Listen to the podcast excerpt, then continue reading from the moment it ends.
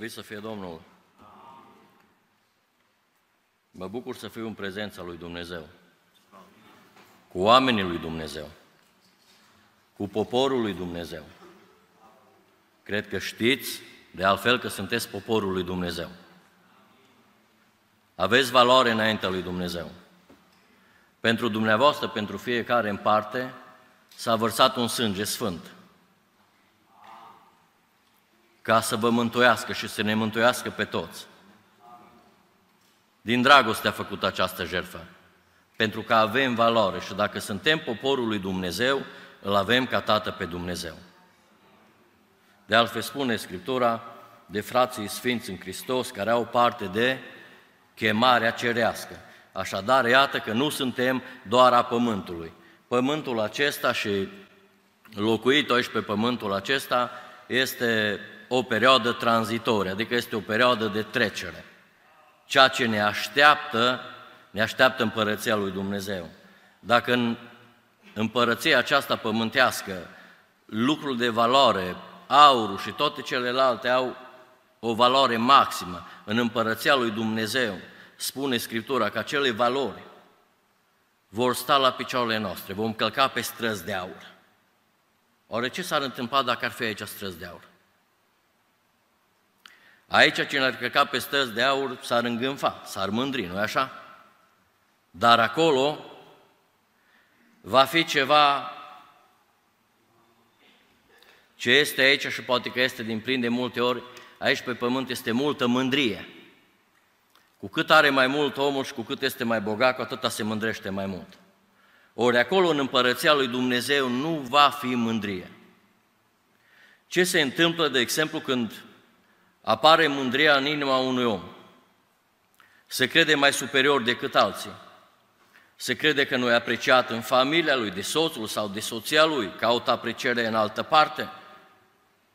Cu alte cuvinte, se crede mai superior decât alții. Ori, copilul lui Dumnezeu, poporul lui Dumnezeu, nu trebuie să aibă aceste gânduri de superioritate, pentru că superioritatea înseamnă mândrie, înseamnă îngânfare și departe de Dumnezeu. Așa cum spunea fratele care a dat îndemn înainte, fratele Valer, mândria nu are ce să caute pe calea lui Dumnezeu. Că este în exterior, este. O cunoaștem. Poate de multe ori vine această ispită și la noi, ca și copii lui Dumnezeu. Dar trebuie să ne luptăm cu orice ispită, cu orice problemă. Aș vrea să vedem câteva sfaturi din Scriptură după masa aceasta și am intitulat mesajul, mesajul acesta Sfaturi pentru noi, credincioși. În Isaia, în capitolul 1, cu versetul 2 spune Scriptura, ascultați cerul și ia aminte pământului, căci Domnul vorbește. Am hrănit și am crescut niște copii, dar ei s-au răsculat împotriva mea. Apoi mai departe, în versetul 16 spune, îndemn la pocăință. Spălați-vă deși curățiți-vă. În legătură cu ascultarea, spune aici, ascultați cerul și ia aminte pământule. Adică tot ce se vorbește aici, tot ce se face aici, că facem fapte de sfințenie, că se fac fapte rele, se înregistrează, se scrie undeva, că vrem, că nu vrem, știe și pământul și cerul. Așa că noi, ca și copiii al lui Dumnezeu, trebuie să știm că Isus Hristos, prin Duhul Sfânt, este în fiecare zi lângă noi. Și cei ce au Duhul Sfânt nu-și permit să stăruie într-o greșeală. Se întâmplă doar accidente, sunt ispitiri, dar nu înseamnă că dacă ești ispitit, ai și căzut în greșeală. Trebuie să te lupți cu ispita. Gândiți-vă la Domnul Isus Hristos, în Matei, în 4, când se relatează acolo ispitirea lui în pustie, cum a vorbit cu cel rău. Oare când ești pus în situația de a fi ispitit, în gând sau poate în faptă, prima dată vine la gând, pentru că te urmărește ce îți place, îți urmărește toate reacțiile cel rău, știe toate slăbiciunile. Când vine și te acuză că ai fost ispitit pentru că nu ești bun, nu ești sfânt, nu ești corect, trebuie să spui cu cuvântul lui Dumnezeu, să contracarezi acele ispite și să spui, eu sunt copilul lui Dumnezeu, eu sunt fiul de Dumnezeu, Domnul este păstorul meu. Dacă vine cu ispită și te gândești că poate am auzit zilele trecute, se spunea cineva, mi-e frică să nu pierd pe cineva drag, mi-e frică să nu se întâmple ceva. În numele Lui Iisus Hristos, lăsați fricile deoparte. Avem un Dumnezeu care ia frica. Avem un Dumnezeu care e prezent în locul acesta și ne ajută să luptăm cu ispitile. Avem un Dumnezeu care ne ascultă rugăciunile. Cu alte cuvinte, Dumnezeu vrea să ne dea în fiecare clipă tot ceea ce ne dorim, dar după voia lui Dumnezeu. Această ascultare în 1 Samuel în 15 cu 22 și 23 Samuel spune așa, Samuel a zis, îi plac Domnului mai mult ardele toți și jertfe decât ascultarea de glasul Domnului? Ascultarea face mai mult decât jertfele și păzirea cuvântului său face mai mult decât grăsimea berbecilor. Căci neascultarea este tot atât de vinovată ca și ghicirea. Cum tot atât de vinovată ca și ghicirea? Ghicirea este neascultare de Dumnezeu, departe de Dumnezeu. În momentul când nu asculți de Dumnezeu, te deperți de Dumnezeu, pierzi cu alte cuvinte, pierzi legătura cu Dumnezeu. Ce este mai rău decât să pierzi legătura cu Dumnezeu? Ce este mai rău să te întrebi, oare îmi va da răspuns Dumnezeu?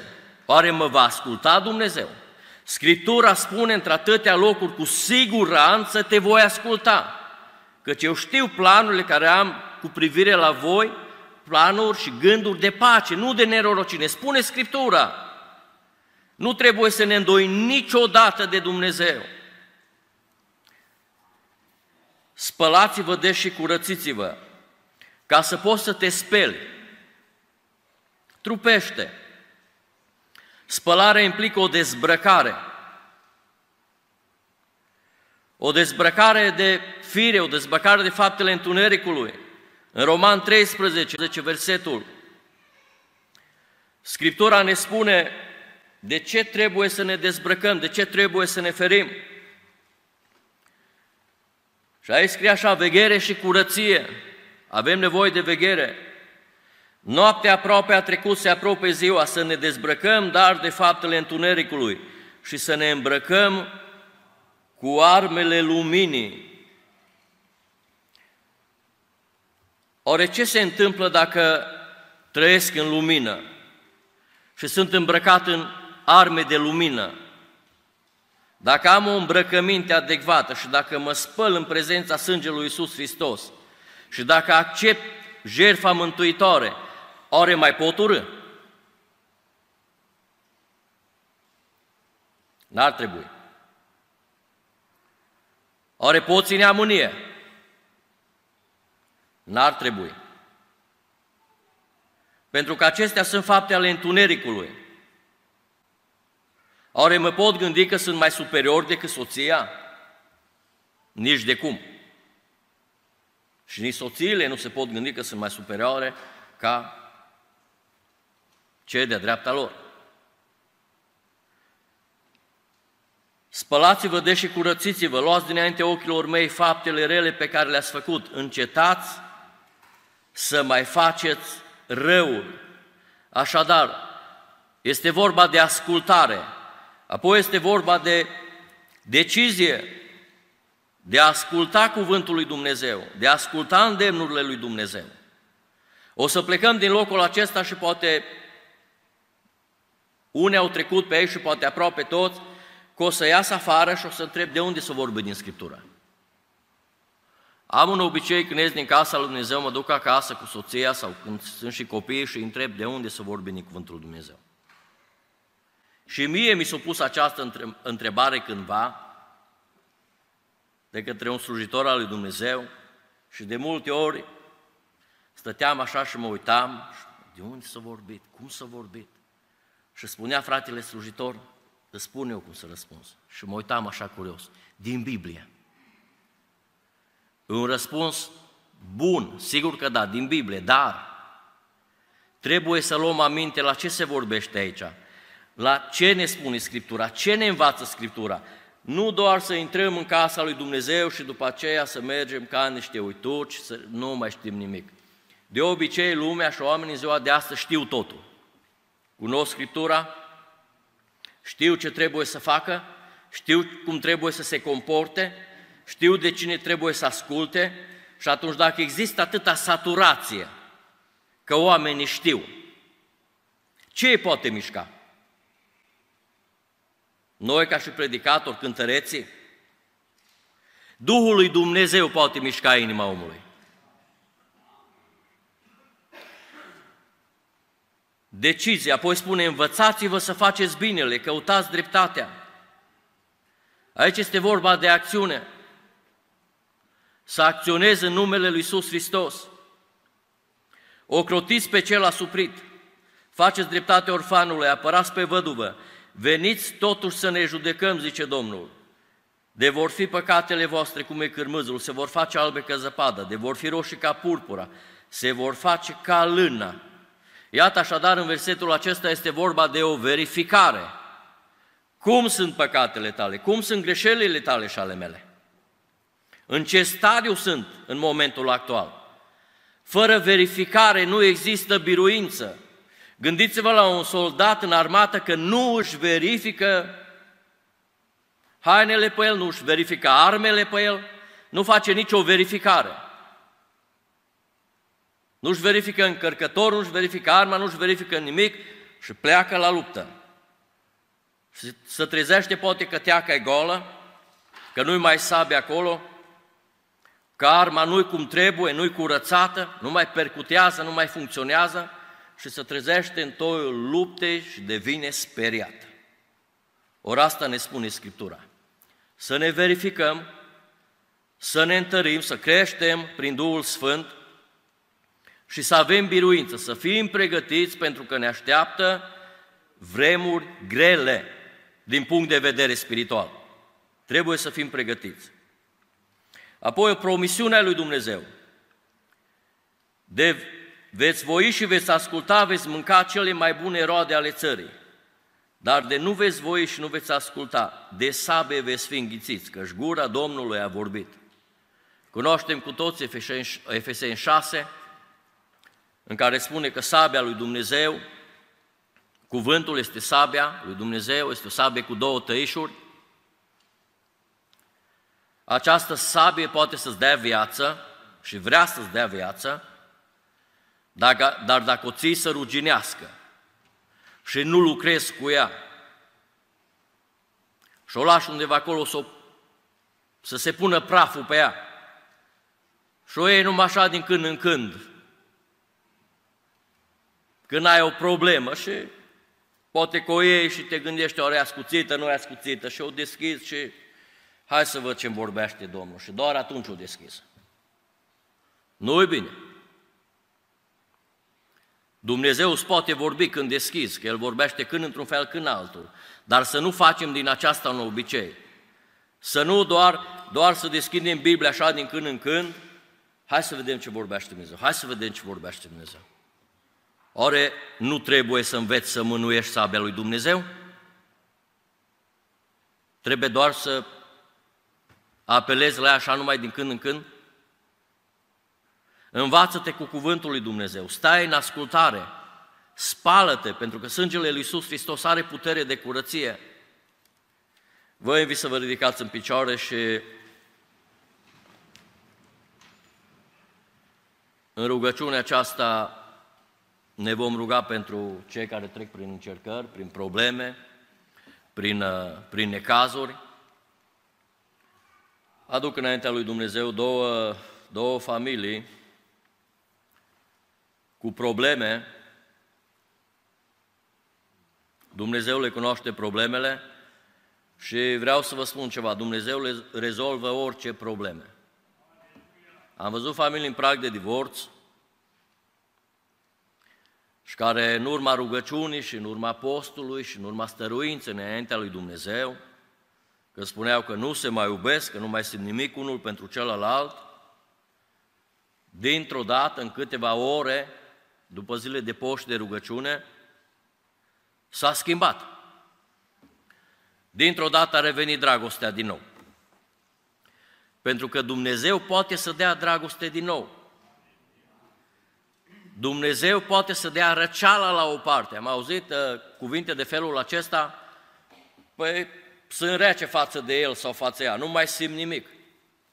Și spuneam acelei persoane, ia Scriptura și învață-te să simți din nou.